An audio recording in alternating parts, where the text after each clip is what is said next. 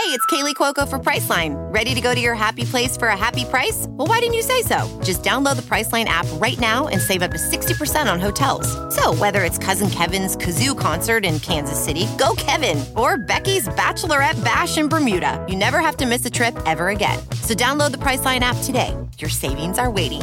Go to your happy place for a happy price. Go to your happy price, Priceline. Hey, thanks for downloading the Son Ranto Show. This version of the show is completely ad supported. If you want to listen early and completely ad free for as little as a dollar a month, find out more at patreon.com slash sunranto where a hundred of our greatest supporters give us a dollar a month at least in order to keep this show going. So, uh, yeah, do that. Patreon.com slash sunranto. Thanks, and here's the show. Go Cubs. Cubby blue blood flowing through our veins. Sitting in the bleachers in the rain. We've shed a million tears and drank as many old style beers out at the game. Let's go, Cubby Sunrento. Michael Cotton. Sunrento. Michael Cotton. Sunrento and the lovable Lucy. Lucho Scali. Sunrento. Michael. Sunrento. Lucy. Michael Cotton. Sunrento. Lucho Scali.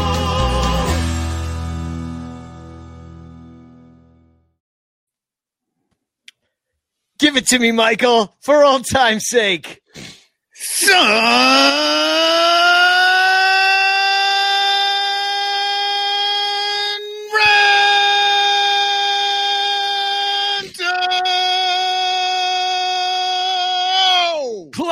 Playoff edition. Uh, hey, welcome to the 2020 presidential debates. I am Brit Hume. But I don't know why I picked him. Uh, and of course, we have our two challengers, Michael Cotton, who's running on the Mugwump Jism Party, and Crawley's The Cubs. Jizz, Jizz Chasm Party. the, the the Jazz Chisholm party, the Jizz Chasholm party, and there's Crawley Cubs who's uh, running on the Dick Pole party. So uh, yeah, uh, we have lots of debates. So who you going to vote for? We'll find out tonight. No, thanks for tuning in with us. Uh, you know, because honestly, most people know who they're going to vote for. So why the hell would you watch those two old men yammer on against each other? Uh, trying to uh, basically give us a reality TV she- show moment. Yeah. Uh, yeah, yeah, it's just it's bullshit. So we decided, hey, we, you know, fuck the debates. We're gonna go live. Well, and, they're not going to say anything. We are. The shit we say here, we will not uh, hedge around, you know, beat around the bushes. We won't move around. We'll tell you exactly what the fuck Right. we're thinking. We'll, No- tell no- you, we'll, t- we'll tell you the truth. No, no fake news on this show. You know what I Well, mean? we may not say the truth, but So Well, there's a question believe right. There's a question right here. Where's Crawley's 2020 postseason hat? Interesting question. Okay. so Steve, here's the thing. I am kind of irritated about this situation. I was looking for a NLDS because the Cubs won. We were talking about how they actually have they won the Central, right? There is not one hat or shirt that says that the Cubs were the 2020 NLDS champs. Uh, but we do have some uh, exciting news.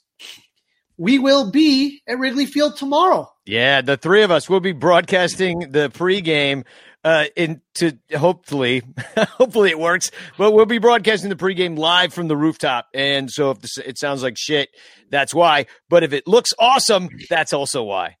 Yeah. so So, Uh, Steve, I am going to go down to some of my uh, probably Wrigleyville Sports and grab uh, some of the gear that I need down there. Uh, Probably a hat. I'll wait for the shirt until it goes on clearance because I don't think they're going to be selling too much of that shit. And I do want to say too, thank you to all of our Patreon supporters because we wouldn't do that and spend money on uh you know clown ball game uh except if it wasn't for you guys. So like we're spending a couple months of Patreon, but we're that, that that's what we're doing because uh of you guys. So if it wasn't for you, we wouldn't do it. And I think back to last year when a lot of us pitched in to send Johnny to the World Series and stuff. I think if we keep paying it forward like that, we're gonna get, have good things happen to us. That's how I feel about it. And but thank you guys.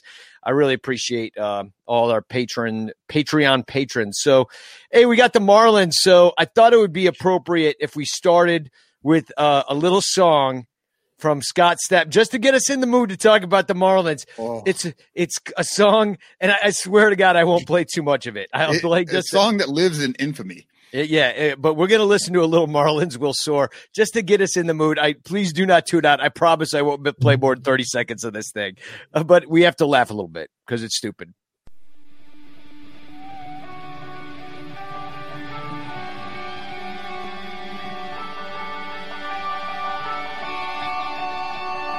Let's play ball, it's game day. We want strikeouts, base hits, double play. I, I'm sorry, it's it's too shitty. We we can't, we can't keep going. it's just like even from the beginning. What is what does Creed sing? That's the guy from Creed, Scott Stapp. What's his name? Uh, higher. Can you take? me- It's the same song. It's the same. Yeah. Type of, Can you Monga. take me higher? Doo-doo. and and all those dudes are all Eddie Vedder ripoffs. They're like they, they went to the Eddie Vedder. it, it sounded like a, a like a dime store Eddie Vedder, Yeah, exactly. a guy doing an Eddie Vedder impression. well, you know, because he Eddie he probably it was probably the idea. He was like, "Hey, the Eddie Vedder did the All the Way, and that was a big hit in Chicago. They love it." But the the difference between what Eddie Vedder did is he did a song for a baseball team that everybody loves and that likes rock and roll, like the Marlins. You know, first of all, I would guarantee if you did a song in Espanol for the Marlins, like some like freaking Cuban jam, you might get somewhere. But like, you know what I mean? Or or right like I don't know. Eh, That's that's about it. That's, Have you that's guys, pretty- have you guys been much- to Marlins Park? I know, Danny. I think you I have, right? yeah. yeah. saw a good uh, fight there by the pool. you there? No, I haven't. I haven't been down to any of the uh, any of the Florida parks. Driven So- by the one in Tampa Bay, and it looks like shit from outside. Miami. I actually like Marlins Park. I went to the Clevelander and jumped in with my underwear on and swam in the pool and uh and uh And, and like, then he was thrown out. That yeah, seems that to was, be it was beautiful. They said no. You're supposed to be wearing trunks. Yeah. Do you have a picture of you fucking Billy the Mar- Marlin in the face too? No, I, I, I don't. I don't think I did that one on that one, but uh, no, it was. Uh, you know, they got a DJ though that's playing like the whole. Like it's a totally different atmosphere than Wrigley, where you got John Eggs Benedict on the organ and you know some of that stuff. It's like it's like there. It's like a like a boo boo. It's Yeah, like it's a club. It's like a Miami club. I had a great time too. I mean, and plus it's empty. So like no chances of getting coronavirus. I mean, and that's one of the things that I think that the Marlins are used to. When they come into Wrigley Field, nobody will be there. And uh, I, you know, I was wondering this today because I was listening to the radio broadcast of the White Sox game and I listened to a little bit of the Twins Astros too, and it sounded like they had louder fake crowd noise like the playoff fake crowd. They're like, hey, turn it to eight instead of seven, you know, today because it's the playoffs. And I don't know. I, I'd be curious to see if we get any of that tomorrow, if we could hear it from outside the stadium when we're on that rooftop. But, um, hey, should we talk about the Marlins? All right. Well, first, let's talk about the Cubs. Um, no playoff roster yet, as we've been we've been refreshing our feeds to see uh, what's happening. No playoff roster. Um, now, what do you think the holdup is? You'd think you'd want to say to the guys that were going to be on there, "Hey, tomorrow the game's at one." That's what I'm saying. The game's at one. I, I think they know. I think the players know who's going to be there. They're just going to wait to put it in there. That's not anything that's that big of a deal, I would say. And and I don't think there's going to be all too many surprises, to be honest. You you put that out last minute so that uh, the players can't see anybody comment on what the lineup is, especially if it's you know because David Ross is not is going to get some sort of grief from some direction, right? No matter what that lineup looks like. from from us, absolutely. KB second, we're gonna say something. KB ninth, well, actually, we'll probably like that, but like you know what I mean. It's that's what you're gonna get. So why give everybody a whole day to Well, write think- that story? Just fucking put it out there right before the game. Well, no, I think what Danny's talking about is the actual roster that they're going to use. The 28 men that they're going to have to choose from. yeah, I'm not talking about the lineup. I'm Oh, you about said the lineup. raw- I thought you were talking about the actual lineup. No, no. Okay. So I think that you know they're they're going to take their time. They have they have no anything. I'm sure they're going to be talking about it, and we'll, we'll they'll they'll make a decision. I think it'll be released first thing in the morning. They might still be, you know, trying to figure it out. There might be like three guys at the bottom of that thing. They're just trying to like, yeah, what do we want to do? Do we want to bring Brailyn in? You know, he wasn't terrible the other day, and we'll just have him on the bench to see it. That type of thing, or you know, or do we give Jose Martinez one more chance to go oh over season? you know, like they, there might be just one or two guys there that they're kind of looking at. I don't, I wouldn't think so, but this team is not super strong at that last, you know, couple positions. This version of the Son Ranto Show is ad supported by Bet Online. You know, the wait is finally over, and a triple header of fun is upon us this week. Football's in full effect, with many teams strutting their stuff early. The NBA Finals are here, and the MLB playoffs are in full swing. Now, you might not be at a game this year, but you can still be in on the action at Bet Online. Bet Online is going the extra mile to make sure you can get in on everything imaginable this season, from game spreads and totals to team, player, and coaching props. Bet Online gives you more options to wager than any place online. Head to Bet Online today and take advantages of all the great sign up bonuses. Bet Online, your online sportsbook experts, and we thank them for sponsoring this podcast. And, and you're looking at bullpen spots, who's going to take what, and and and again, this is kind of the issue that I was disappointed in the other day of letting Alzolay go so long in a meaningless game. Is you know, is he going to be somebody that can contribute? Do you want to take a roster spot on him? I don't know. Well, and especially because, and we'll go through it in a second. The Marlins hit lefty pitching way better than they hit righty pitching. So I understand why you're getting BDJ Big Dick John in there. He's the veteran. He's the guy that you would go to in a deciding game. And, you know, you'd probably have a short leash just in case things went off the rail quickly. We've seen that already with uh, Jon Lester this year. But wouldn't you want to have a rested Alzolay in the wings? Now, maybe it's enough. Now, maybe it's enough time to get him back out there, but Right, even just for like a couple innings or something. But yeah, that's it was definitely one of those head scratching moments because, you know, like you said, the Marlins hit left handed pitching. You saw what the White Sox did against left handed pitching. Guess what? They just won today against a lefty, lefty exactly. Right. So it's like, look, you don't have time to say, oh, John, all those years, everything you've done. It's like, who gives you the best opportunity to win today? And so if it goes down to a game three, yeah, I, I, know it's Jon Lester, and, here's the thing, and and you guys, I mean, it, I've been to a lot of playoff games in my lifetime. I was at every playoff game in 2003, 2007, 2008, 2015. I missed Game Four of the World Series 2016. I was there for all the postseason in 27. Yes, Michael, the wild card and Game 163 in 2018. So I've been to all those, and there's a completely different atmosphere. And I think that the the not having fans is going to be way more uh, evident and be a bigger factor in the postseason than it would in the uh, regular season. Regular season sometimes, like if it's a shitty game in April, or let's be honest, if it's like a whatever, like like you know, in the playoff when you get into those pennant chases, yeah, regular season games can get real tense, but it's a totally different level when you are in the postseason. Just like the crowd is different. People and, don't sit down. You know, sometimes, you know, if, if there's something big happening, you're expected to stand up. And you'll always have some asshole behind you being like, hey, sit down, I can't see. And you're like, dude, it's the playoffs. That's how this works. I mean, right. Yeah. But then again, these are Chicago fans. And we saw what happened in uh, game three and four at Wrigley during the World Series, where there was tension in those stands.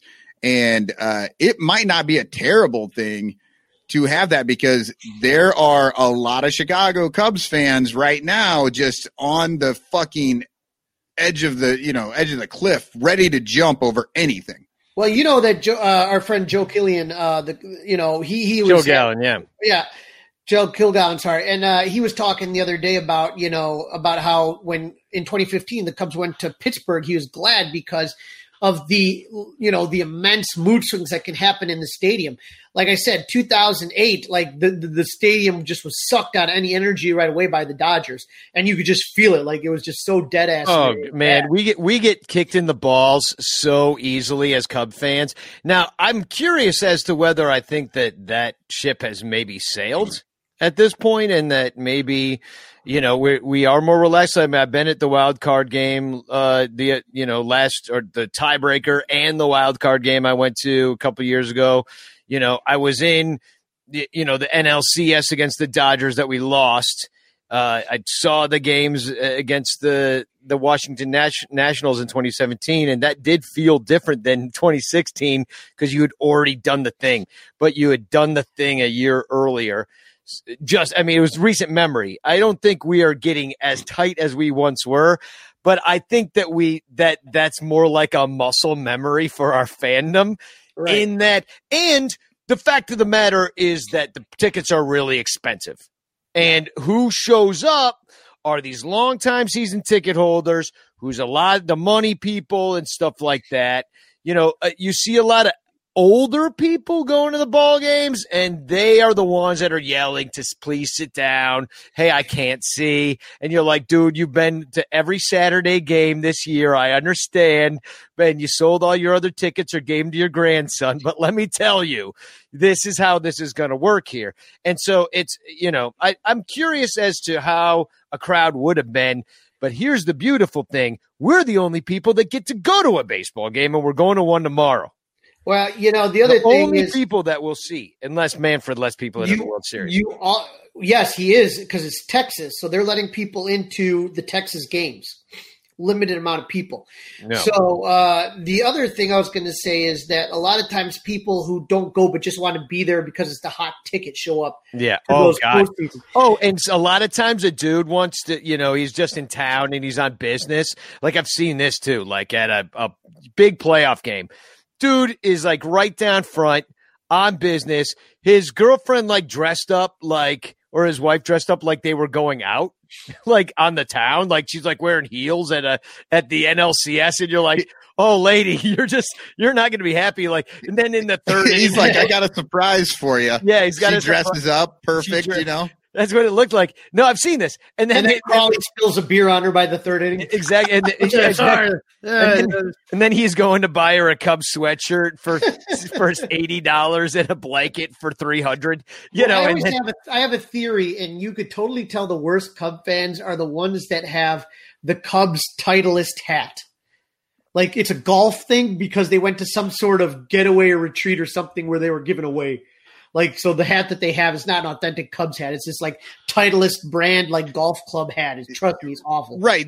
They're they're more into uh advertising for Titleist than they are Cubs. The Cubs thing is a little thing on the side. They're like, "No, I'm a Titleist guy."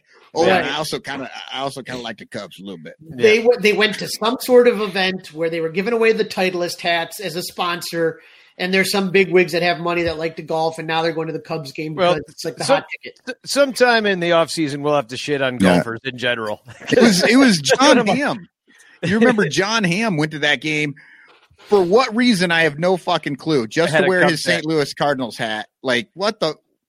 But he had, he, had a, he went, but didn't he have a Cubs hat too at some point? Like he's, I don't think he's the real deal. No, he's I, a I have no fan. clue. I just Only don't know Cardinals. why. Yeah, there was somebody.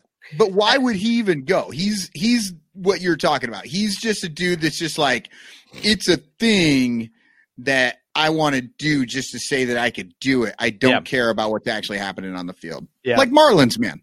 yeah, ex- well, Uh, yeah, exactly. Uh, Well, I, I've met Marlins man, and I did try to get him on the show. I know I said I was going to try to. I did, and Marlins man liked a lot of my tweets. I like I put out like pictures of us, like here we are in 2016, and there there we are right there. And and by the way, here's when I played for the Marlins back in.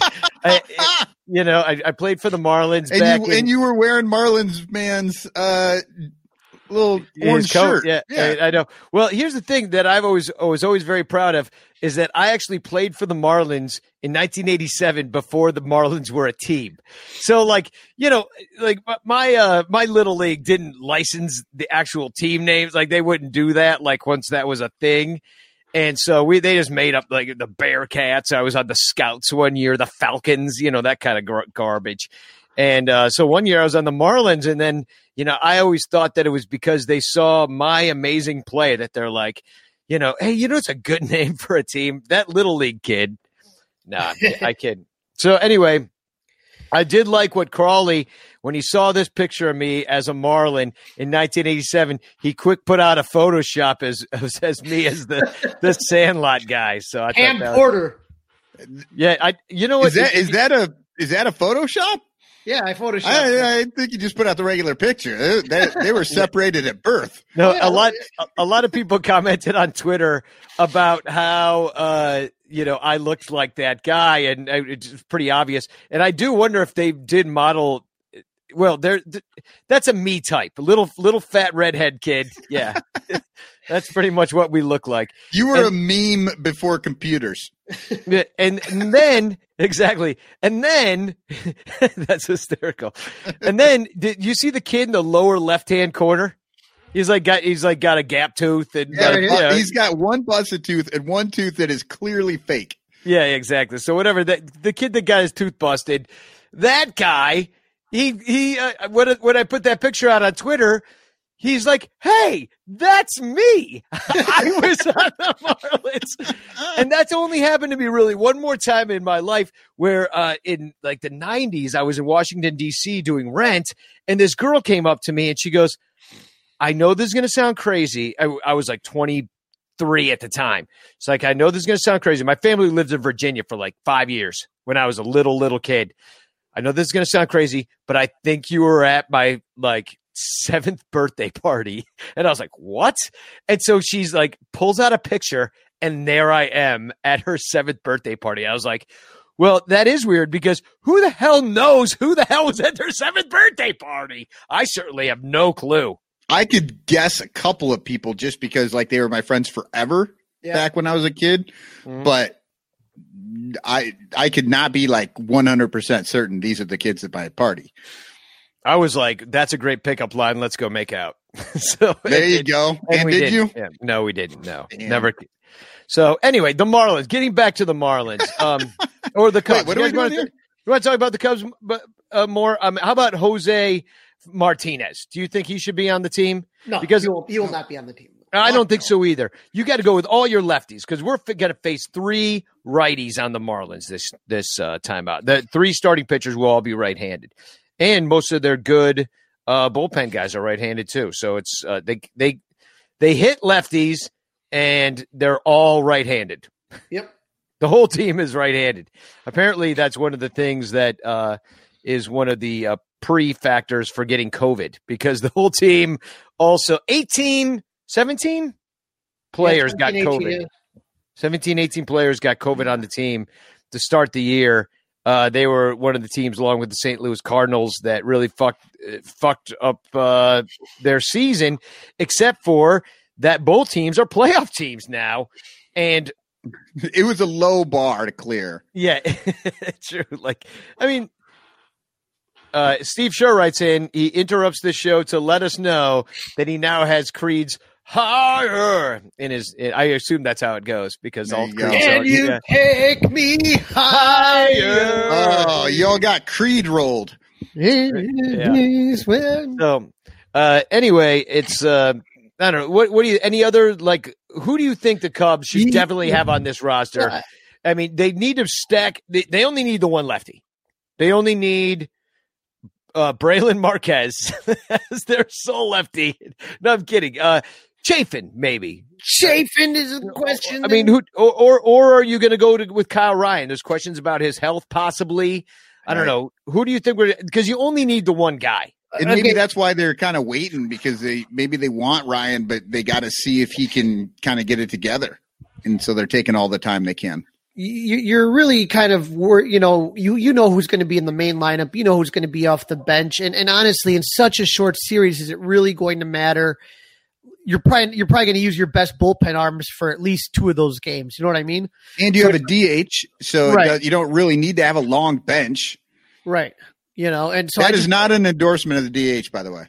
I just don't think it's really going to matter. I think you, you know the more is is how Dave Ross is going to stack his lineup against these righty pitchers. Like, are you going to see Jason Heyward batting fourth? Are you going to see you know Sch- uh, Schwarber obviously would be then maybe six. You know Rizzo maybe second. You know what I mean? Yeah, well, we saw a lot of that with the stacking of the lefties and uh, Billy Hamilton. You know, who, who? I mean, I'm sorry, but uh, Billy Hamilton, I'm all about. I, I know he's not going to get a start. In fact, like I saw a, an interview with him. He's like, "Yeah, they told me to be ready by the sixth. you know, he is. You know, except for that, they probably had tell him the night before. It's like, Billy, you can't sleep in tonight. You know, like you got to be here early. You're you're actually going out there. in the old. Lee, Yeah. Smith, old Lee Smith, where he used to take the nap, where he would sleep the first five, six innings, and Sure, it would wake him up right around the sixth inning. Sure. But I mean, uh, you know, and I saw that by the way that Billy Hamilton owns he tied, he's already tied every single other Cub on this team for stolen bases at at three. He's been here for like four days. And he's already stolen more bases. And one of the three was home plate. I got to ask you guys, and, and I hate to do this, but I did it when Billy Mar- Billy Hamilton, Billy Martin. I did it when Billy Hamilton was on the Reds, and I'm going to bring it up here. I do not think that glove thing should be legal, or if you wear that glove, it cannot extend past your fingers. What glove thing? So if you watch, it looks like an oven mitt. He has like an oven mitt. Oh, oh puts yeah, on. the sliding glove to protect their fingers. right, but it's like four or five inches out of their fingers. so it gives them like a little little bit extra to get in there. You know what I mean? yeah, no, I, I hear you. I mean, but but, you know, maybe I haven't been paying attention, but if that's the case, that's fucking ridiculous. yeah, it is. Yeah, um, no, but it, it is a little bit longer. I think it's why they wear it, but you know, they do. It does make sense. I mean, how many injuries did we used to see before the oven mitt? And some guys still don't wear the oven mitt, but uh, the guys that do, uh, do you think they're at a distinct uh, advantage? Yeah, I mean those plays are bang bang. Obviously, You know, so it's like every every centimeter, every every every bit of a secondary lead, every everything matters in the stolen base department. So you know, having two or three extra inches. I know we're going into Sunranto after dark here, but having those, you know, it makes a difference. You know. Yeah. Uh, so uh, and- I agree and- with you. I, and, if- and you, so you got 28 guys. I mean, I really think they just stack it with righties and lefties, like righty pitchers, lefty hitters. You know, as much as you can. I do think you might see. We saw it towards the end of the year, in which you kind of, you, you know, when you were facing a right-handed pitcher, they did have more lefties. Jason Heyward moved up. Uh, Javi moved way down, but that was maybe for other reasons.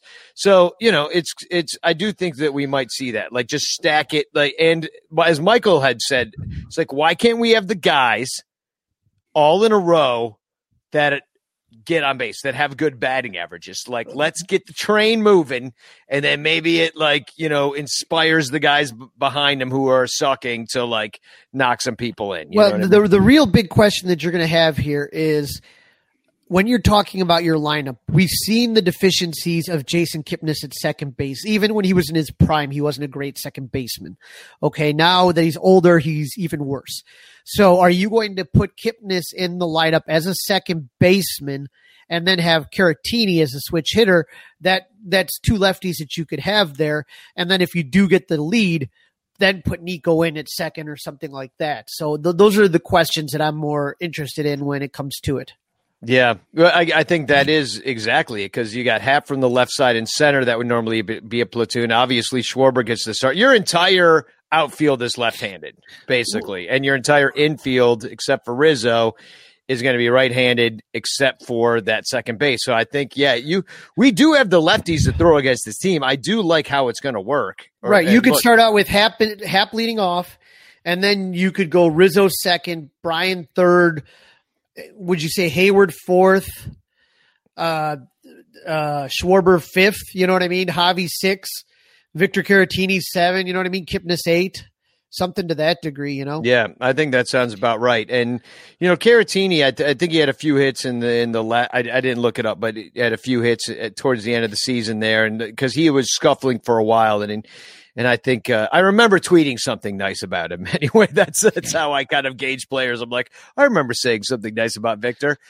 So the big announcement today, though, was the or the other day was the uh, game one starter who we had a general idea, but the game one starter is going to be Kyle Hendricks. Mhm. Led the NL with eight Ks per walk uh, and uh, ranked second with an 81.1 innings pitched. When all the other guys were going like four or five innings in the opening, you know what I mean? Opening day start, he went a complete game. He posted a 185 home ERA in Yeah. six starts. That's home Hendricks. Yeah, eighty. Home- I mean, they played one third of a season, and he had 81 innings.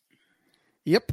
That's a, Yeah. I mean, that's old school guys finishing out the year at 250 innings or something like that. Like that shit doesn't happen anymore. Yeah, and and he's not. And the sad thing is, he's not even going to be in the the Cy Young uh, conversation because uh unfortunately he had to pitch on the road. so it's, it's otherwise, it would have been a lot. it's it's not only that because he's just not a sexy pitcher. You know what I mean? He doesn't like he doesn't have twelve pitches and he doesn't have a ninety eight mile per hour fastball or something like that. All, all he is is he's just a really smart guy that hits his spots and induces contact. Like Yeah, the it's only so way sad he that it's not recognized as being as important as this. Yeah, the only way he can get into that Cy Young is like he did that one year with the lowest ERA, and he's got to have he's, so he's got to have the lowest ERA, and he and he can't lose really. Like pitcher wins don't mean much, but pitcher losses do. yeah, You know, Well, so they, they mean a lot to those old uh, writers. You know, yeah, I mean? The- the especially old- to them. I mean, that's why I, I you know, and, and I'm sure that they look at the wins a little bit. I don't want to look at the wins, but especially in a shortened season like this, he doesn't get in if he's got too many losses on his record because those are attributed to him in his time.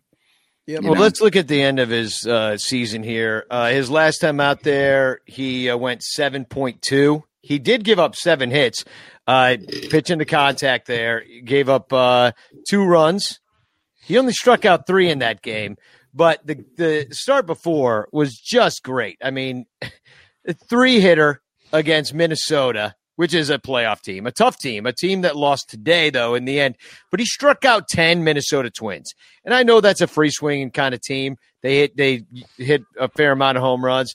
They have a good offense. But, you know, look at those innings pitched 7.2, eight innings, 7.2, eight innings.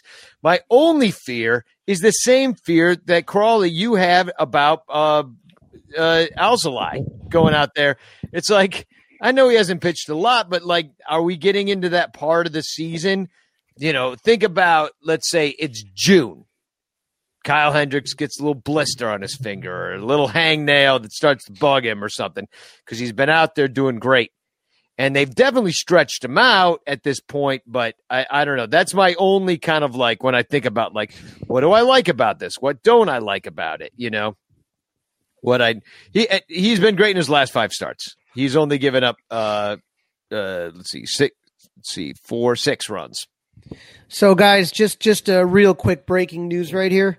They have announced the rest of the uh, times for the rest of the games in this Ooh. series, but unfortunately, they're all the old 108 starts.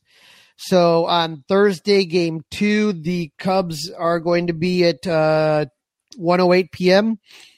And then uh, on uh, Friday would be game three. So it's Wednesday, Thursday, Friday, 108 starts. So all 108 starts. Well, I mean, that's such a troll. 108, 108 years. I mean, oh my God. What a bunch of assholes. I just- 108 Central Time. I mean, at least it's 208 Eastern. It's just like, how the hell are you supposed to get kids interested in this game? You know what I mean? It's like, come on. Well, and I love how this season, because of the shortened season, they went all the games, almost all the games were nighttime games. Yep. Right? That was a big deal. There was no day games at all. And then we get to the playoffs. The and this is what MLB does every year. They fumble the fucking playoffs and they get to the playoffs. It's a big deal and they put as many games during the day as possible and then there's one game at night. There's like one game each night. It's fucking ridiculous. Yeah. So it just sucks because, you know what I mean? It's like, You're working. I got to Most work. people I gotta working. Yeah. pay the bills, man. It, it doesn't, you know. I got a mouth to feed it. Yeah, there's there's only one game being played right now, and that's the Yankees and, and Cleveland. All the Oh. other games were Of course, the over Yankees, before right? prime time. yeah. And I got I got Gary over too. He's watching the Indians game on the iPad right now as we speak. Um, let me talk a, a little bit about who's going up against Kyle Hendricks. Well, actually, first let me show you uh, who Kyle. Uh, wait, th- this is wrong. Uh, oh yeah, here's uh, this is what the Marlins do against Kyle Hendricks. Now, Starling Marte is day to day right now. Uh, the ex Pittsburgh Pirate, seen Kyle a bunch. He hasn't done much. He's only batting 231. He's got a 593 OPS, only a couple extra base hits. He's faced him 28 times. Corey Dickerson, same thing. He was in the National League uh, with the Pirates, I believe. And um, 17 plate appearances, didn't do shit, has a triple. Uh, 669 OPS. Nice. Um, and then it really drops off from there. Uh, Miguel Rojas is uh, only one for 10. Like everybody else kind of stinks. And nobody has ever homered on the Marlins off of Kyle Hendricks. So you can just make, you can know for a fact that that will not happen because it's never happened before. Well, you know, the thing too is is that this Marlins team is very young. You know what I mean? Obviously, Starling Marte, we know him from his time with the Pirates, but it's a young team. And so a lot of these guys don't have a lot of experience at Wrigley. They don't have a lot of experience against the pitchers that they're going to be going up against. So, you know, Yeah, exactly. but again, say, you could argue the same thing. Cubs don't have a lot of experience against the pitchers they're going to be facing. Well, and you know, there's a good chance that this uh, Marlins team is going to go to Wrigley Field and totally shit their pants. You know, like because they are so young. You know, they're, you know, they it's like the the little nervous kid at preschool. You know what I mean? It's the first day of preschool and he fucking shits his pants within the first hour. They got to call his mom to bring new pants. That might be the Marlins. Um, and Kyle did face Miami last year and uh, he went. This is I'm, this is very positive. I'm bringing everybody, uh, you know, a lot of positive vibes. Uh, Crawley said we got to have positive mental attitudes over Dude, tech I, am just today. telling you. I just yeah, we were we were we were having a little DM going on, a little Yeah. DM discussion, and I just Yeah. said I don't want any because there were people were I, I'm not naming names. And uh, but I'm just saying that we had some people that were starting to get negative. I'm like, I do not Well, want anyone usually- negative near me. Like no vibes. It's No, usually me and Michael. Oh, that was, but Crawley, I agree with you. That was me, game seven World Series.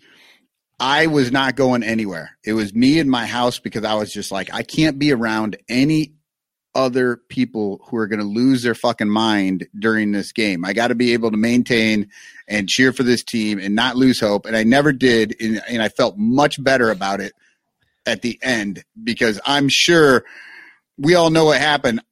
I would have been going nuts dealing with people losing their minds over it. Well, let me tell you, Kyle freaking did not lose his mind against Miami. Granted, it was May 8th of last year, but, and, and that seems like a quadrillion years ago, but he did awesome. He went eight innings. He only gave up one run, five hits, and he struck out seven, no homers, and that run unearned. 96 pitches through eight. So if he does that tomorrow, we'll be off to a hell of a start. And I believe that game was indeed at Wrigley Field. Yes, it was. Yeah. So uh, that's looking good right there. Now let's talk about Alcantara, who we're going to face. And he's been quite good, except for that he got the COVID real hard. He got COVID. He came out there opening day, probably already had COVID, was asymptomatic, maybe. Uh, went 6.2 innings, gave up one earned run, two runs total, three hits, had COVID probably because he tested positive like three seconds later. And then uh, he was out from August 30th through wait, no, what am I looking at? Yeah, no, July- sorry. July 24th through August 30th. Yeah, he missed like Man. a whole month. Yeah, he was out a whole month. And uh, Sandy Alcantara came back, and in his first start post COVID, and this just shows what COVID can do to you. He's up against the Rays, goes four innings, gives up eight runs on six hits, walked two. Only five were earned, which we'll get into that later because the Marlins defense is not good. So I can see the Cubs really taking advantage of that, going a few extra bases when they get a chance. You know, uh, Lord knows that we love to see them try to make stupid decisions on the base paths. That's what a Oh yeah, the yeah, Cubs, yeah. the Cubs love to push that. yeah, they love to push the envelope there. Um, and that was one of the old Joe Maddon holdover things. You know, he's like, "Oh well, as long as you're out there trying to trying to do it, like I'm for it." But then he he really recovered. He had one bad outing against Miami where he gave up uh, six runs, only Philly three against Philadelphia. Philly, yeah, Philly. yeah. only three were earned. Okay, only three were earned, but he last time he went out there against the Yankees, he struck out nine. Mi- uh, Miami actually really had a nice end of their season, but but like the Cubs, they were scuffling a little bit before that. But this guy's going to be out there for 100 pitches. Yep. Okay. Yeah. And his longest, his the most innings were his last start. He made it to seven for the first time all season, but he threw a lot of those games between ninety-two and hundred pitches. Yeah, he did, and uh, you know, it's like you got to get into their bullpen, and I'll, I'll go into this in a second because there's some fascinating stats about the Marlins and all their stupid seven-inning clown ball COVID games. But last year against Alcantara, we faced him twice, eleven innings total, and we got eight runs, all earned off of him. So we've seen this guy, and we've done well. So Well, and we'll we won one, we lost one. The weather's supposed to be really weird tomorrow, and my understanding is that the wind will be blowing out. Hmm. So if it is blowing out, you know, if, when Kyle Hendricks is on, he's inducing a lot of ground balls. So that's the hope right there, and and the hope is, you know, we'll see if it's a low scoring game. You know, it really kind of sets up that way. But every time you say that, that's when all shit goes haywire. Right. Well, let's just hope that the Cubs aren't swinging out of their fucking shoes to use that wind and just swing normal and let the wind do the job if it's going to. Like that Right. always seems to be the case. The Cubs get that blowing out wind and they really seem like they're going to try and get it and they they they get, you know, no hit through 5. Yeah, overswinging. And uh, you know, this dude, he throws. I mean, Sandy throws hard. He's got a 97 mile per hour sinker and a four seam fastball going the same speed. He throws a slide ball and he mixes in a change and a curve. So he's got a bunch of pitches too. Um, but he but he does throw hard. So if he if you do see that fastball and the wind's blowing out, I mean, our lefty sluggers should be able to do some damage. I mean, ostensibly we've done it before. We got eight runs off of him last year. Seems like we we can do it again. If we can chase him and get into their pen and ruin their pen for the three game series, you just got to go up there.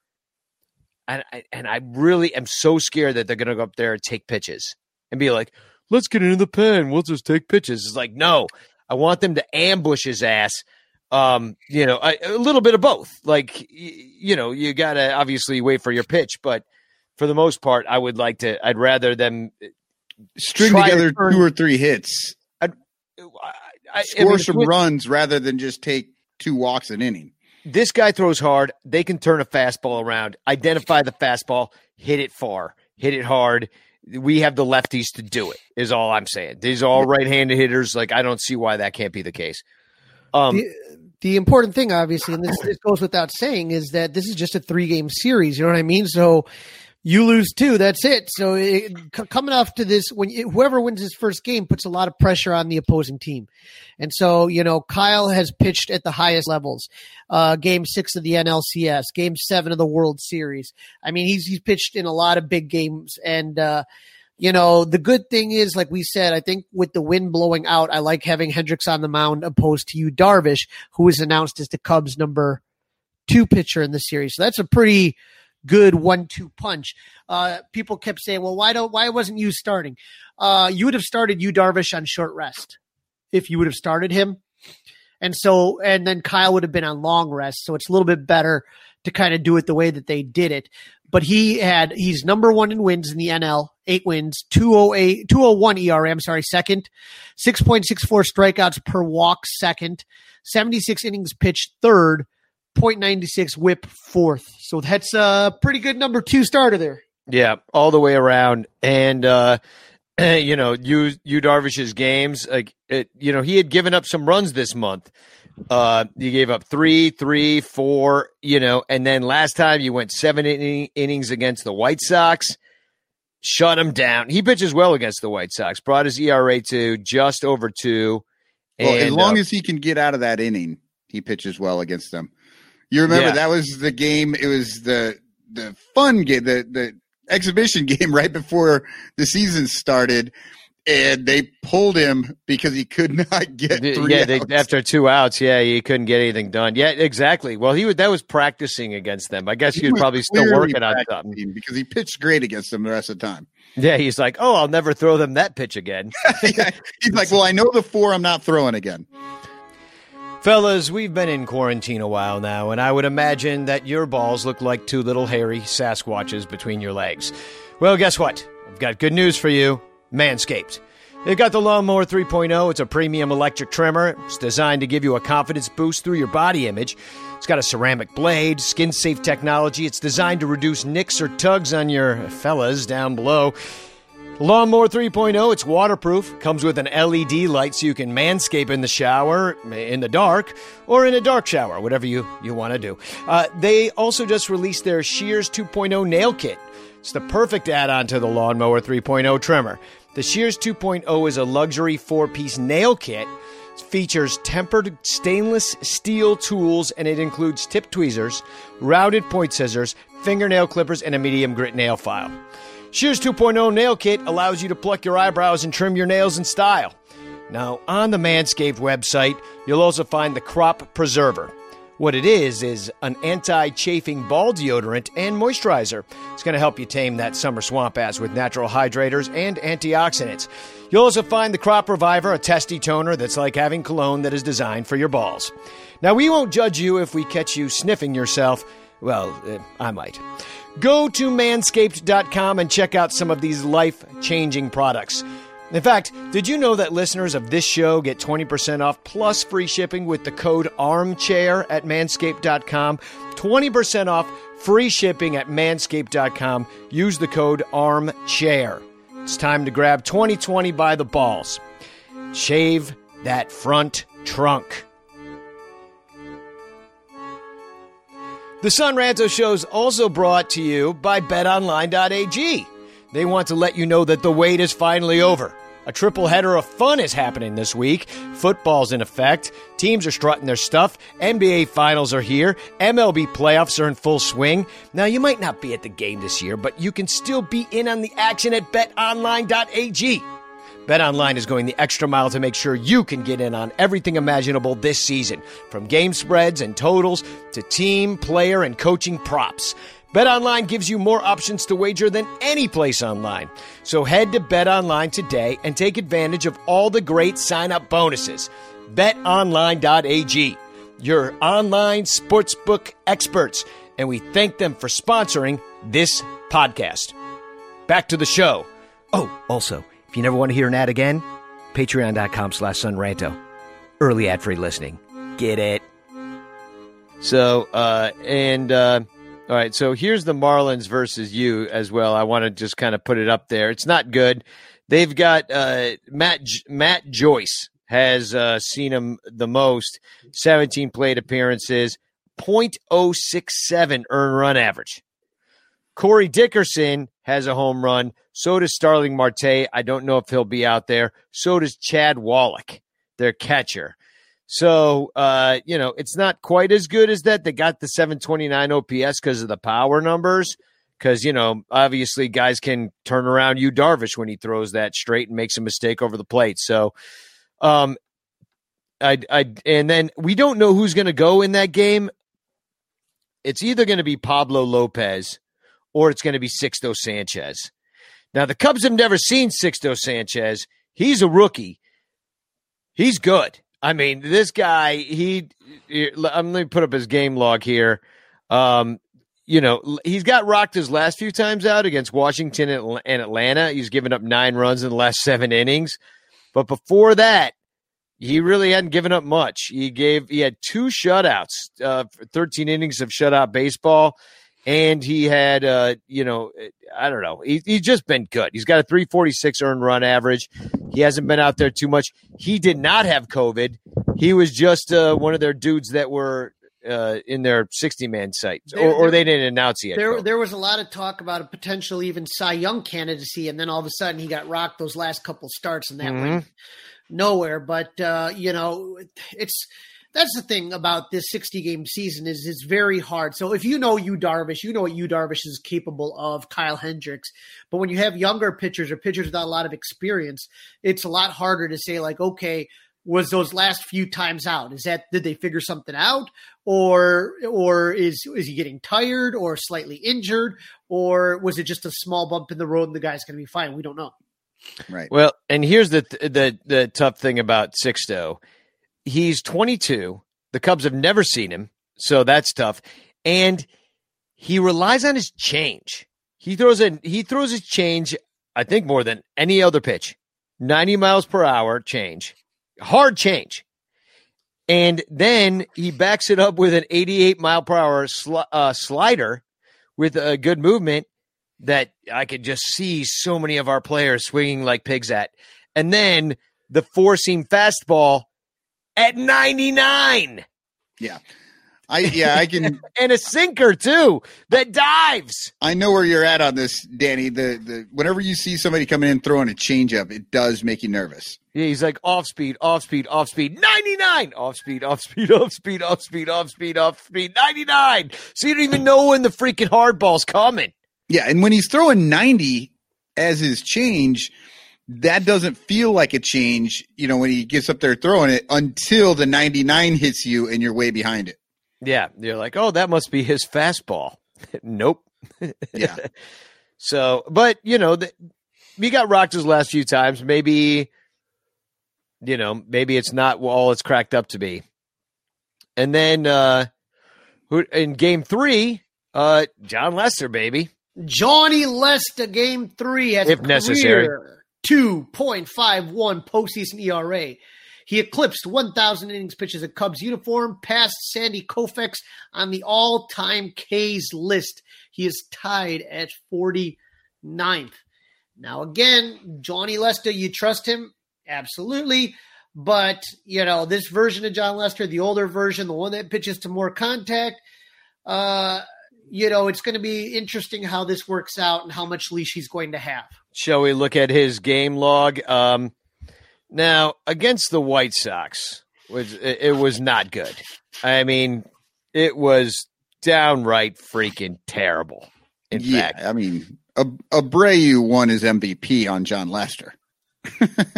Yeah, you could say that. He gave up only the one home run this time, but he gave up four home runs against the White Sox the last time. Jon Lester cannot pitch against in the World Series against the White Sox.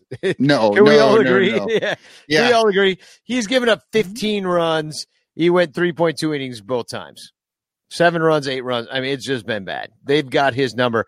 But the times before that, the three times before that, he was really good. So you've got to have a short leash. I understand why they're doing it. Uh, but when you look at, you know, kind of what Jon's uh, ERA went from 440 to 516 last time he went out there. And um, I don't know. The Marlins have seen him too. Like of Starling Marte, he's been around a while. Uh, can't do shit off of him. Matt Joyce saw him, uh, but it's probably a long time ago from when uh, Johnny Lester was in the AL. Um, he's got two dogs off of him, but that's it. Uh, they're batting 284 off of him with 115 plate appearances, a 744 OPS. I mean, he's lefty. The, this offense from the Marlins kind of feasts on lefties. They do way better. Uh, it's still not a great offense. Even I mean, it's not a, a blow you out of the water offense like the White Sox would be uh, against lefties. It's it's kind of like White Sox light. yeah. They they only have one guy who's in double digits for home runs this year. Yeah, Like they don't hit for a lot of power, but they also I don't. Uh, their ballpark is one of the bigger ballparks too. And then uh, I think in that game it'll probably be unless Pablo Lopez goes in game two because they trust him with a little bit more experience than Sixto. This guy's good. He's got 361 earned run average on the year. Uh, yet he had one bad start against Atlanta on September 9th, but the last three starts he's been pretty good. Uh, he doesn't. You know, he's not a real big strikeout guy, but um, you know he's and the Cubs have a a little bit of experience. They they saw Pablo once last April. They got two through five. That's pretty much what he is. He's got a four seam fastball at 94, a change at 88, a sinker at 94. So he throws that as fast as the the the four seam. He's got a little bit of a cutter and a curve at 79 that he barely throws. We might not even see it. So it's like kind of like one of those like normally pitchers, like, oh, that guy's a pitcher. he Yeah. pitches baseball, you know. That's like your old school, like hang your hat on him, Pablo uh Lopez kind of style normal pitcher. Um the Cubs have seen him. Uh, they've never they've never done well off of him, but they've uh, only seen him, I think, in one game, and they sucked. They've have three. they have three hits, none of them extra bases, two walks, and twenty four plate appearances. So hopefully this time will be better. If they've got to see him, if I were Don Mattingly, I would call. Uh, I was listening to Locked On Marlins today, and I'm scared. I'm scared because that guy's confident. Okay, no, he's confident. He's loving this season. The, you know, this team got COVID. They were signing guys off the street you know, off of independent baseball. They kept winning anyway, beating good, beating good teams. Now, I don't know, the NL East isn't that great, but like still, they were out there winning baseball games with guys they picked up off the street.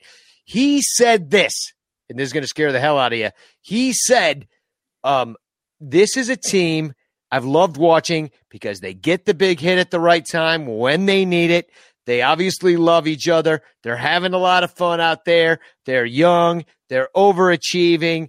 And then they've got a few veteran guys kind of sprinkled in to kind of keep it all together. They've You got what I that mean? 2015 Cubs vibe where they just don't give a shit because nobody expects them to do anything. They don't even have fans in the stands to get down on them if they aren't pulling it off. Yeah, I see where you're going. Yeah, and so it's just like that kind of team. And like, I, let, let me give you a, a few stats here, okay? Right. And, and and and this is this is totally uh, indicative of what I'm talking about. They are 31 and 29. Okay, their Pythag on this season on this crazy Rona ball is 26 and 34. Okay, they because they've got a negative 41 run differential and they're in the playoffs. They wouldn't be in the playoffs, obviously, if it wasn't for Rona Ball and Clown Ball and Rob Manfred hating baseball, turning it into Rona Ball. But here's, you, you know, those all those double headers they had to play because of Rona. The Marlins went ten and four in these double headers because they have no bullpen and they didn't need one. This was my point. By the way, the Cardinals twelve and seven in their double headers, so that didn't help us either uh, that there was like a give me to the Marlins and the Cardinals. Um, and the Marlins went 18 and 23 in nine inning games. They went three and two in extras, whereas the Cardinals went 17 and 18 in nine inning games, one and three in extras. So they benefited from not having to play all those extra innings, and the numbers bear it out. And the question is, is again, if the Cardinals were forced to play the rest of, if this was a normal season, the Cardinals would be required to finish up their season, and they would have had to have won two games, and that would have made Miami have to play Cincy for the in a game once in a extra game to try to figure out the second wild card. Mm-hmm. Yeah, So the If first was- wild card would have potentially been the well, it would have been San Diego, and then if St. Louis would have won both of them, it would have been chaos. Or if they split it, actually would have been chaos because Miami has 31 wins, Cincinnati had 31 wins, St. Louis had 30, but they had two games left in hand to play. So you know yeah. the questions of if is Miami would they have even been a playoff team? the, just the fact that the Cardinals are even in this playoffs and that the Marlins, after like not following the protocols, after their entire team's getting the Rona and and basically screwing up the season and making it so that their only reason like I'd be pissed if I was one of those teams like the Giants or, or the Phillies who didn't have to play all these seven inning games and they you know then they were actually did played nine innings every single day and missed it by a game or Yeah. Because they had to actually have a bullpen to win their baseball games the cardinals and the marlins did it which smells rotten it smells rotten because they And I- changed the rules in the middle of the season Yeah, it it definitely smells rotten. It's bullshit, and I think, I mean, the only the only bonus is that possibly when they get into their bullpen, it's not really ready. You know what I mean?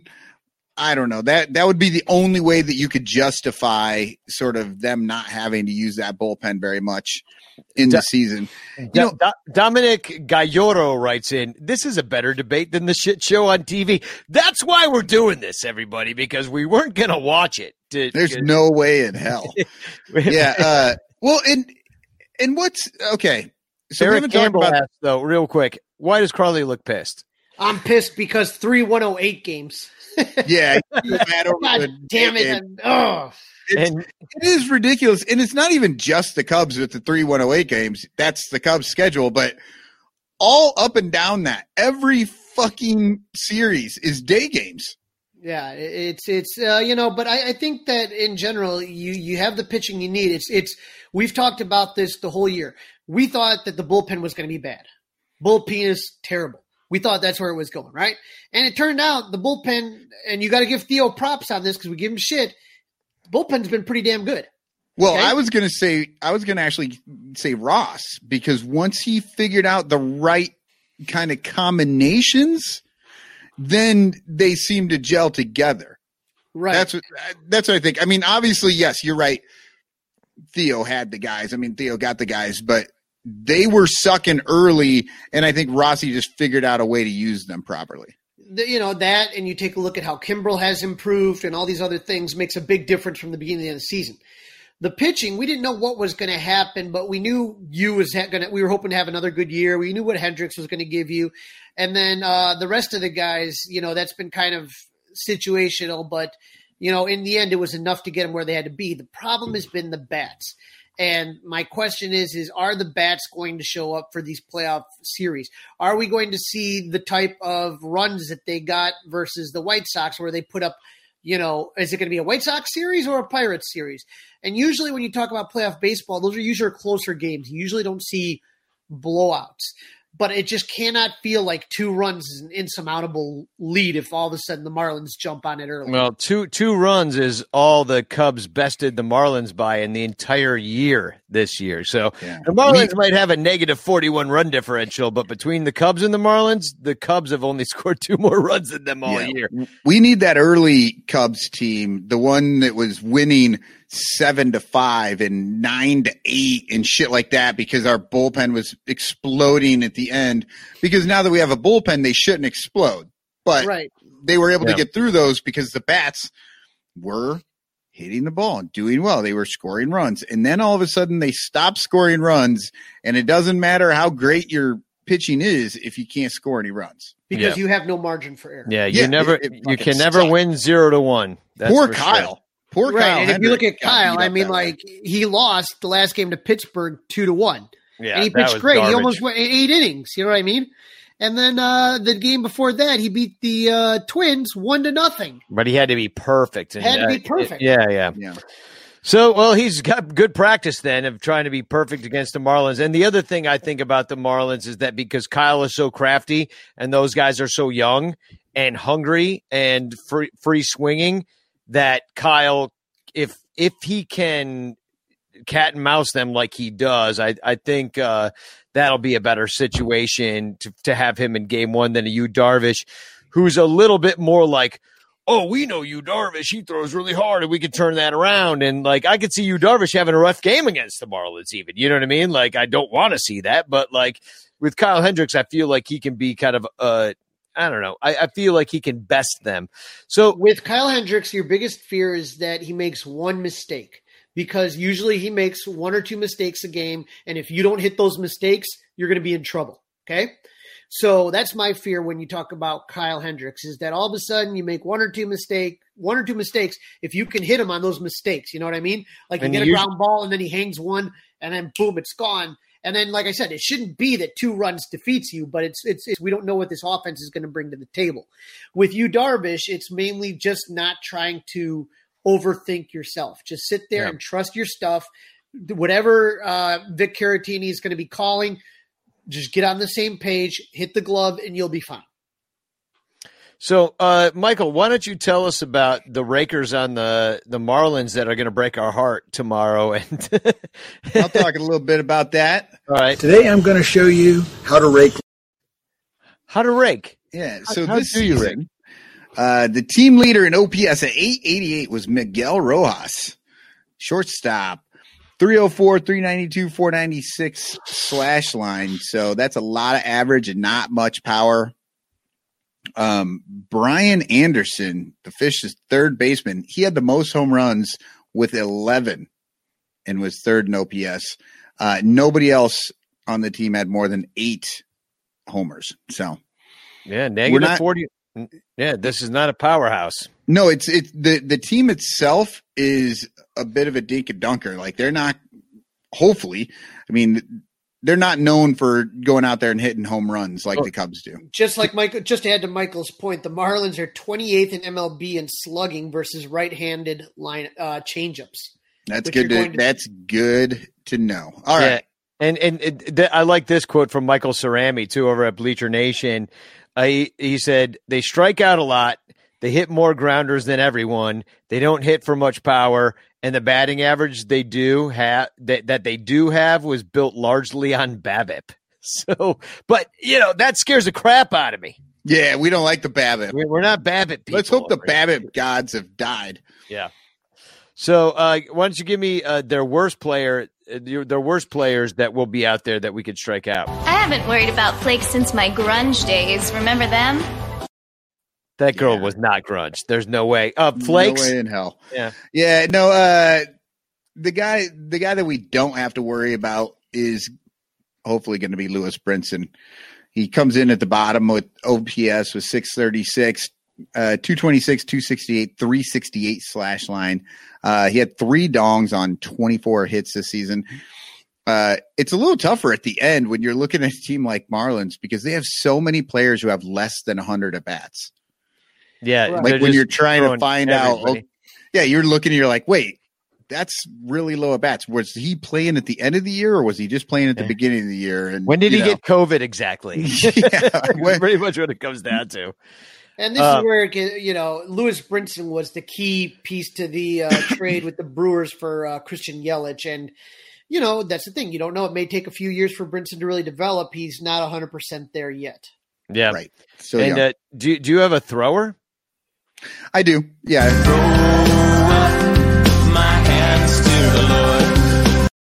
Throw up your hands to the Lord, and Yeah. uh, who who, Well, who you- on you- their bullpen should we be scared of? Yeah. You talked about the starters a little bit um, already. So getting into the bullpen, uh, we've got to worry about Yimi Garcia. Yeah. Even though Their bull penis terrible. It kind of is, but the but he has a .60 ERA in 15 innings over 14 games. This was one of those that I'm like, okay, when did he have those? When was he pitching last? And he was pitching last week, so uh, he should be out there. He has 19 Ks in those 15 innings. He's only given up one hit and five walks for a .93 WHIP. According to Baseball Reference, his ERA plus. This is a very small sample size. His ERA plus is 757. Oh my God. He's the greatest pitcher of all time.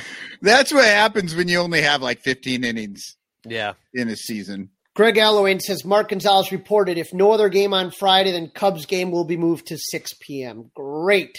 But for planning purposes, you know what I mean? Like for people that actually, like I said, have jobs, it, ma- Right. it- you know, it just makes things difficult. You know, it's And- just like, ugh. We don't Yeah, want a and game we hope three. we hope there's no game three. Yeah. Yeah.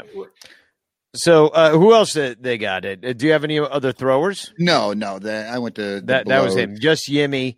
Um, and so we're just going to go straight to blows then. Just put your lips together and blow.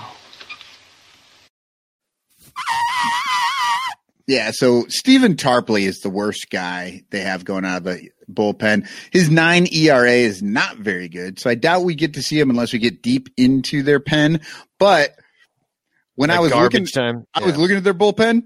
So many guys are on the IL. He's probably on this team. like Ah, yeah, no, there really are quite a few. I, they have I mean, so many pitchers on the IL that they, they were they don't were have a choice. Well, they were hoping that Ureña was going to be out there, and he's not going to be because he fractured his forearm. And also, uh, you know, I was mentioning Marte. It's kind of day to day, and then there's. I I saw that Marte was was out for the season, but Oh, really? Okay, all right. that's the last thing that I saw. But I don't, you know, You never Yeah. know where you're looking at things. It- I I'll- thought that was I thought it was day to day. I, I See, did that, that's I've seen both, so it's one of Yeah. those things. exactly. We Well, probably won't see him this se- this series then. Well, I'll give you a few competitive stats, just kind of head to head stuff, just to kind of pinch this uh, this off here.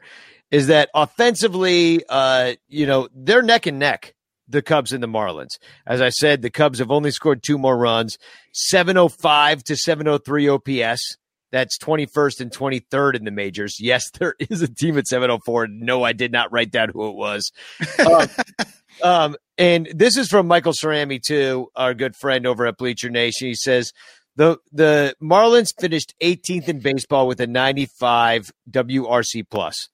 That's three spots ahead of the Cubs, 91 WRC plus.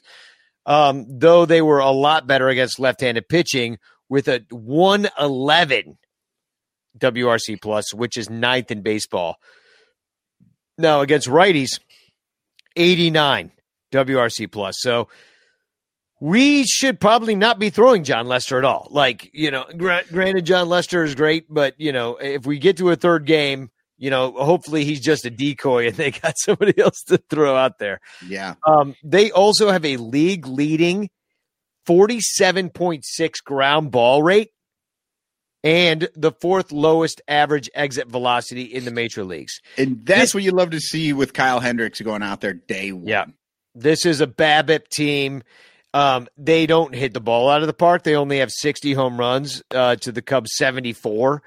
Uh, that's uh, Cubs are Cubs are average, but the uh, the uh, Marlins are fifth worst. The Cubs are eighth in taking a walk. The Marlins aren't patient. They are BABIPing everywhere. They got uh, they're 20th in walks. The Cubs are fifth in striking out, but the Marlins aren't great either. They're 11th, so they strike out a lot too. The thing you got to watch out for uh, is the stolen bases because they do have a couple of guys that will steal Jonathan Villar and Jon Berti, who I've never even heard of. Each have nine, but they've got a lot of guys who, I mean, they got a lot, of, a lot of guys with like seven, five, you know what I mean? So they're they're just out there running. Um, so if they get dudes on base, especially in that game three against Jon Lester, like I don't know why Jon Lester's pitching. I really don't know why because he can't help with the stolen base thing, and they might run and hit and BABIP, and I don't like it. honestly, like you said, it it could be a decoy, or it could be. I mean, you got to put somebody out there, right? I mean, well, you don't have to. I, I guess Yeah, you, You could have wouldn't eight, have eight, to seven. Yeah. declare it, you know, at this moment. But yeah, they put him out there, but they can change it I anytime. mean, that's an eliminate an elimination game. I get it. You go with your your best guy there. The other guy might be Quintana, but I think it probably would have been freaking Alzolay. Well, Unfortunately, again, or or, Alzolay or pitch, Alzolay pitch Sunday, right? So you're talking Monday, Tuesday, Wednesday, Thursday. Game three would be on Friday.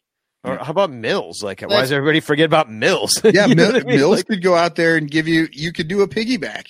What, Yeah. what what you're really looking at right now is you're looking at the, the fact that uh, you know it's a short game, it's a short three game series. That's why Mills' name isn't kicked around that much.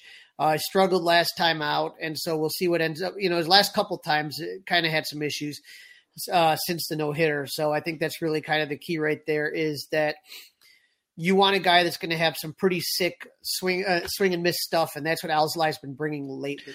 Yeah, there's there's a very real chance that Kyle Hendricks puts together a lot of innings. You know, Yeah. goes goes Nine. seven, seven, eight, nine innings Yeah. in his game, and then uh, Darvish can get through seven. You know, there's a really good chance that going into that last game, our bullpen is just ready to go. Every Yeah. one of them could pitch an inning. You know, type of or a deal. or we don't need it, or we don't need it. But Yeah, uh, you or know, we they, don't they- need it. But they've got a couple of good starters too. I guess if the starters go seven or eight each, we probably won't need it. It's one of those things. It's like, yeah, So, guys, I, I, I picked up this article and I and I didn't put it in the show notes, but they had a Marlins versus Cubs MLB did position by pi- position analysis, broke it down, see who you give the advantage to. Uh, so when they talked about the catcher, obviously we're talking Wilson and Victor. Okay, uh, Miami has Jorge Alfaro as their starting catcher. He ranks at the bottom of that category and is uh, as far as framing is concerned, bottom as far as framing, and, and struggled to get on base. Okay, so that's kind of advantage Cubs is how they give it. First base is interesting. Okay, and the first base they actually say that you know based on uh, the September that Rizzo has, which he struggled, they gave it to the Marlins, slight advantage Marlins with Jesus Aguilar. If that name sounds familiar, No, Jesus Eagle, yeah. yeah, if that name sounds familiar to people, Jesus Aguilar was with the Brewers. We saw him with the Brewers, and uh, now he's in uh, with the Marlins. So I can't imagine choosing. I know Rizzo's struggled, but I think I'd still go with Rizzo over Jesus Aguilar. Yeah. Yeah, he- Jesus Aguilar has uh, like eight home runs. Yeah. Um, I don't I don't know who put this out, but it certainly wasn't us. two Well, two seventy seven average. He is a the- he is the- a good player. Right. I would take Rizzo just based on straight clutchiness. So the the the slash line for Jesus Aguilar is 277, 352, 457 with 34 RBIs. Yeah. So I mean, you know, second base you got Kipnis, and then they have uh, Jon Berti, who's uh, got really really been on base a lot, and uh, and he has elite speed. So they gave it to the Marlins. Yeah, they get they- they've got a lot of well, I mean, second base. We haven't had a second baseman for a few years. And I right. And Kipnis is the better second baseman at the plate, but maybe not so at the like in the field. Yeah. It, it always makes me wonder when they do this how much the defense plays into it, if at all. Well, I think in the, this way, like we were just talking about, shortstop Miguel Rojas has had a great season. Uh, he has an 888 OPS, but it's only in 40 games. But they give it to Baez because of the defense and the base running and the other things. So they say slight advantage Cubs on the shortstop. I don't know how Baez Yeah. is only a slight You know, I- advantage. the Cubs have had terrible a terrible Well- offensive year. You know, it's like you know I, this year now if they can put it together, if they can do what they did against the White Sox and put up a shit ton of runs, then that's all off because we've seen that. We saw it at the beginning of the year, we saw it uh, at the end, but we don't know what we're get what No. team we're going to get now. and, and? I guess I have historical hobby on my brain and not the 200 hitter Javy Well, that's on my brain. what you So- should have on your brain. And that's what they say about third base too. And gosh, I hope somebody sends this to Kris Bryant and he swears. I, I hope he gives it the old "I don't give a fuck." Uh, like something I like don't give a shit. How about that? he has not that. he has not graduated to the F word. Uh, yet. that was He's- me. he's- Uh, Maybe, He, maybe he still calls it F word now. So catch, this is what catch they me say- outside. This is what they say at third base. As with Baez, there's an issue of track record versus 2020 results with Kris Bryant. His right oblique issue is more of a concern before he homered in back-to-back games to end the regular season. But even as so, it's not clear exactly what Chicago can expect from Bryant, who posted a 644 OPS.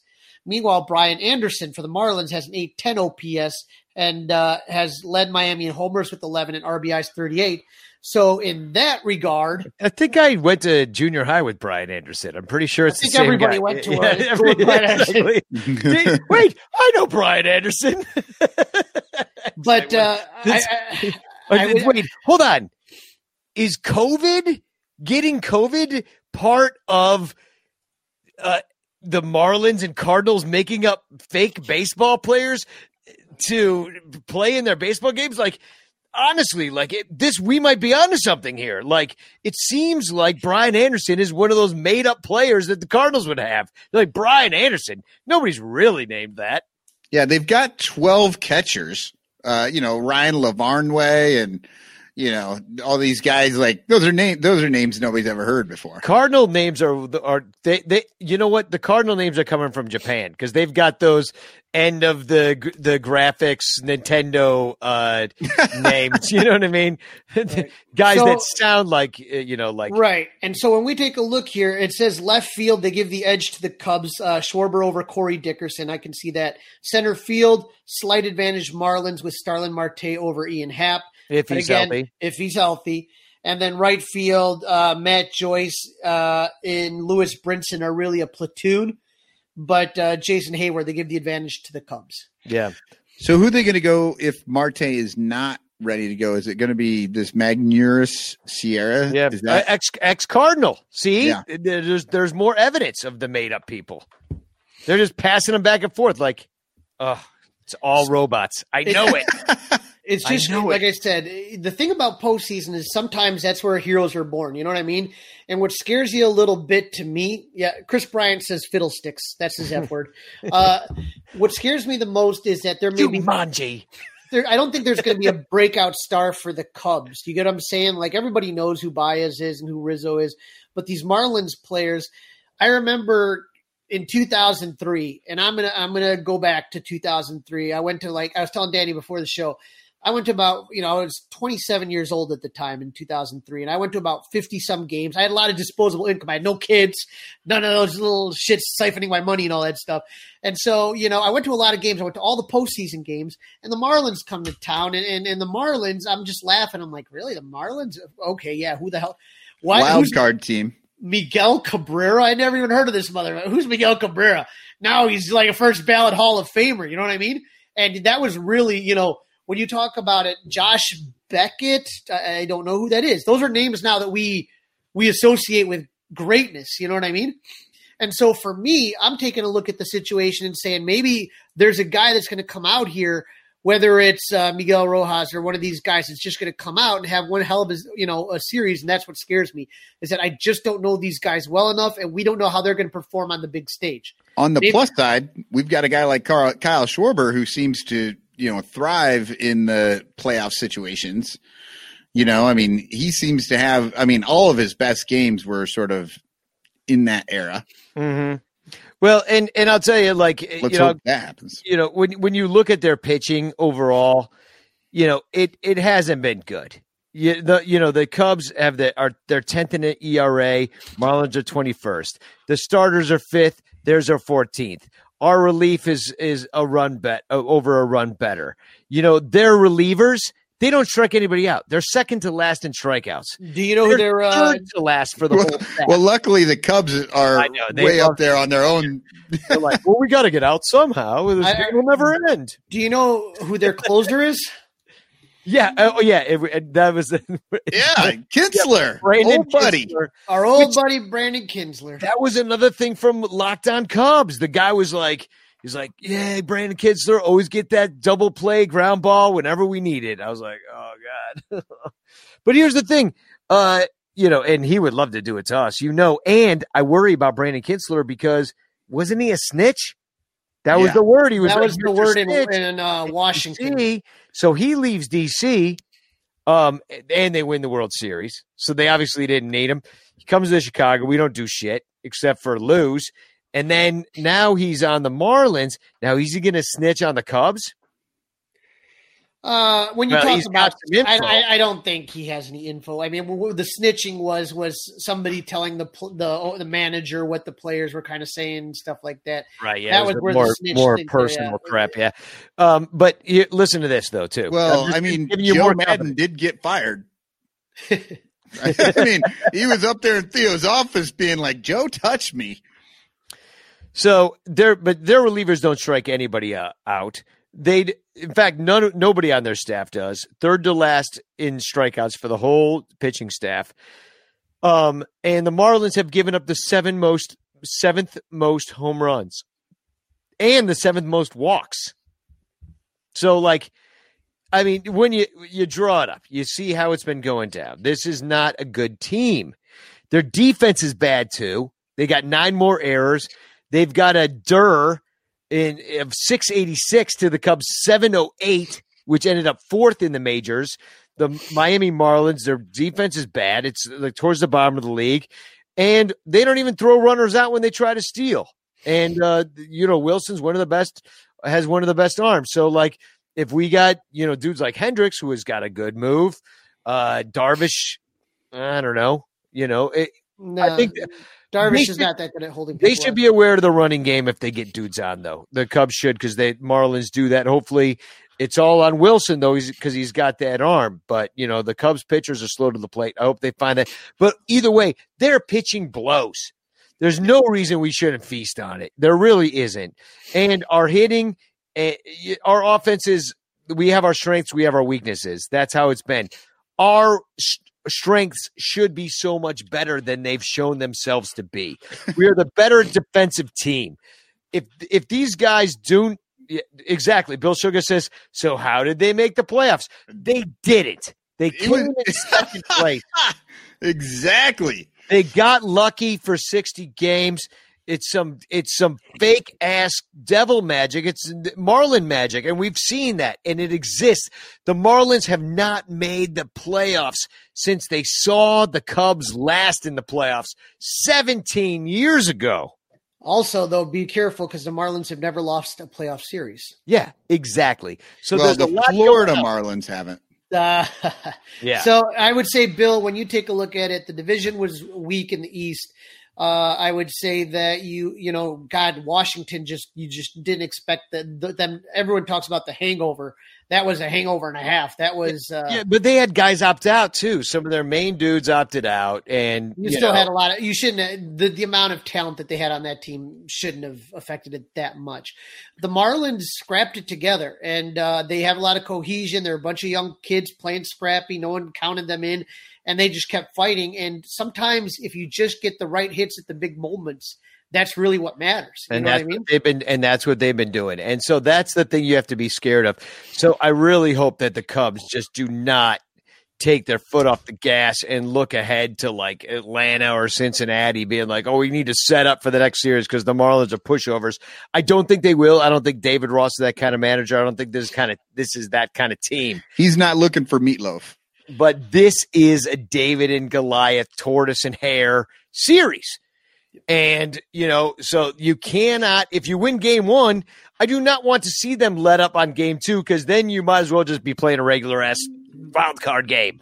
Bill Sugar says this is not that Marlins team like in 2003. We didn't think that of the Marlins in 2003, though. We had Wood, we had Prior, we Yeah, had Zambrano. exactly. There was every single person in the world. Any anyone, I bet you, if we went back and took a look in time, I bet you there's not one person that would have picked the Marlins team to beat that Cubs team. Yeah, That exactly. Cubs team was a thousand times better. Moises Alou, Sammy, you had Kenny Lofton, like the only leadoff hitter since Bobby Dernier. You had Kenny Lofton leading off. You had extra- Sosa, you gotta- Alou, hey. Ramirez Ramirez. That was that was a that's the old Crawley. That was Okay. the, the 108 start time Crawley. Right. And so so it's it was that team, we did not expect them to be good. And later on, they became a lot better. I like what David Elliott says here. The series is scary because on paper, we should be much better. And that's exactly right. But there is no margin for error in a three game elimination series. And that's a hundred percent accurate. The Pirates that- beat the Dodgers last year, like multiple times. They beat them. I, I believe, believe they beat them three or four in, in in one of the series that they played them. And so anything can happen. Hey, they just beat us. The Pirates, the worst team in baseball, just beat us. And that's a very similar team to the Marlins, except for the, I mean, the Pirates could have caught fire this year and been right there. They could have, you know, they could have been the, uh, well, no, I know, but the Marlins, no, I know. I think the they're Marlins have yeah, more the talent Marlins got more guys. Yeah, yeah, they got Well, more, but the other thing is, and they the- got the- robots. the divisions were uh, a little bit different as well obviously because this playoffs is literally it is the NL Central versus everyone else and the way it all wrapped out is that none of the NL Central teams are going it's possible that there could be nothing but NL Central left in the next round Yep. in the divisional round could just be the NL Central playing again for the division, sort of in the divisional round. Like it's so so weird. So I don't know. It makes me wonder how good because obviously we haven't seen a lot of these other teams. How good these teams really were if they had, you know, 60% of their division was easy to beat up on. Yeah, it well because yeah, we- we're competitive. We all played each other to even, just like we did last year. We were some injuries against being a little bit more even than the other teams, but uh, you know, it's like uh, th- when that- you take when you take a look at the NL and the AL Central, you have three good teams on both sides. With the NL Central, you had the Cubs, the Cardinals, and Cincinnati. And Cincinnati is exactly what we said would have been a team that probably would have taken this division, in my opinion, in a 162 game season. Okay. Yeah. And then you had on the other side the Twins, the White Sox, and Cleveland. Okay. And then when you talk about the fourth teams in the division, the Brewers and the Tigers, I think the Tigers showed some improvement this year. They weren't the pushovers that they'd been in the last few seasons. They And beat the- us. And the Brewers were, were their usual scrappy self, and they've gotten into the playoffs. And then the Pirates sucked, and the uh, Royals sucked. Okay, so let's let's put those two guys. But again, those are again out of all those teams that you're playing, you know, you're playing five really good teams, two teams that are decent, and two crap teams. And so it's a lot different than what you saw in, say, the West or the East, where you saw a lot more teams that were just bad that you got to play on a more consistent basis. Yeah. Agreed. Well, uh, well, I guess we'll get at it tomorrow. We got a we got a, a ball game Live from Wrigley. live from Wrigley Field. We're we're, we're going to bring it to you, and uh, we'll be there with pregame. I guess if the it's at one oh eight, we'll be there around what like noon or something. Twelve I will be down there around seven o'clock in the morning, uh, Yeah. making sure that I'm the first one there. But uh, Talking no, about I- the show when when they'll see Oh, the show? We'll, we'll, we'll call it we'll call it more like a 12 uh, 12 15 because uh, we I want to be there for the pomp and circumstance. Hey, if you want to help us pay for the tickets and beer that we're about to imbibe tomorrow, uh, it, we, we're we'd really appreciate it if you become a Patreon member at patreon.com slash sunranto. You can join for the whole year all at once for only 12 bucks. You can join at $1 a month and just like, uh, you know, dole that out to us like a, a homeless man outside of Jewels. So, um, you know, and I promise we will spend it on way less crack and a lot more tickets and beer. So, uh, patreon.com slash sonranto, go there. Uh, what, or you could Venmo me, Venmo Danny Rocket. You, I, you look me up, Eh, uh, and uh, we'll pay for some shit tomorrow. Uh, we got tickets to buy. We got beer to buy. There's three games at Wrigley Field. Uh, and I will add this. I wrote uh, a parody song within the last 24 hours. I wrote and recorded. I recorded it right before we started this show. This is the premiere of it. Thanks for tuning into this instead of that stupid ass presidential debate between oldie and oldie two and these losers, these losers that think that they're good people. But seriously, vote for Joe Biden because the other guy's a fucking maniac. But uh, right, right. As, Yeah. as much as we hate Yeah, them both, yeah, there yeah, one clear cut person that we should be voting for, and that's one clear cut choice at this point, and it's the person that's not ruining the world. So, uh, but uh, and take it from a guy who can sing like this because I fucking knocked this shit out of this song. Uh, I wrote, uh, I did, uh, "Oh Darlin" from the Beatles. This is "Oh Marlins." Try to stick it to him. Uh, we and uh, David Elliott writes in one-time donations on Patreon also accepted. Thank you very much. Buy the guys a beer for tomorrow. Absolutely. All you gotta do is give us twelve bucks. Give us twenty-four. Give us thirty-six dollars. Thirty-six dollars, and that'll uh, go towards uh, I will take a picture drinking a beer and thank that Patreon person for In that person, yeah. Live. I will say, this is Crawley with a beer. Thank you, Bill Sugars, for contributing. And I will drink that beer live and on air. yeah. So uh, patreon.com slash sonranto. Please, uh, please be and a if I of it. fall off the rooftop for being too drunk because Patreon subscribers We spend get- too much money, it'll pay for funeral arrangements, flowers, all that nice stuff. Exactly. Then, then it's a condolence jersey for your wife. right. Unfortunately. So, so, uh, all right. Well, here it is. Spagog, everybody. Let's get it. Two games. Let's just fucking route them like we should. Let's not fuck around with this bullshit fucking Marlins will soar goddamn Creed bullshit. Give them no hope, no, mercy. Hope. Step on next from here on in. Only next stepping. Oh, Marlins. Spagog. Spagog. Bagog. Oh,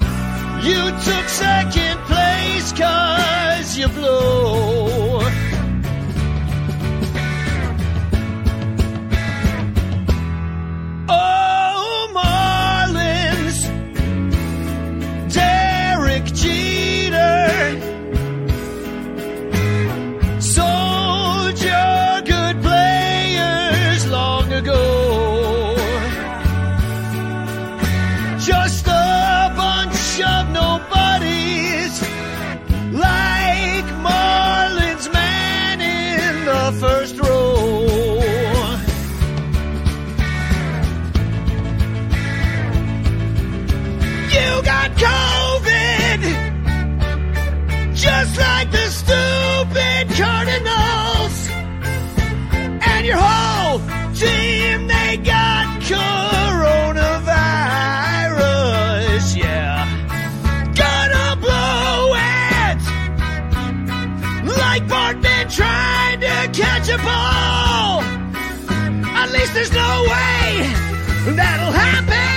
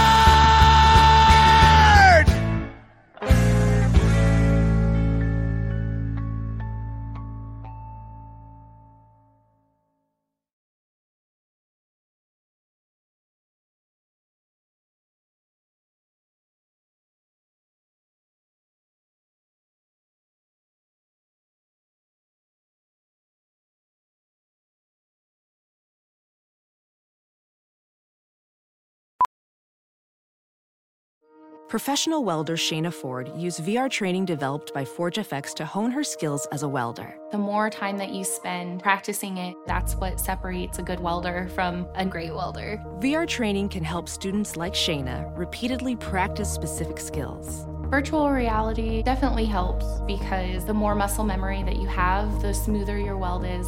Explore more stories like Shayna's at meta.com slash metaverse impact.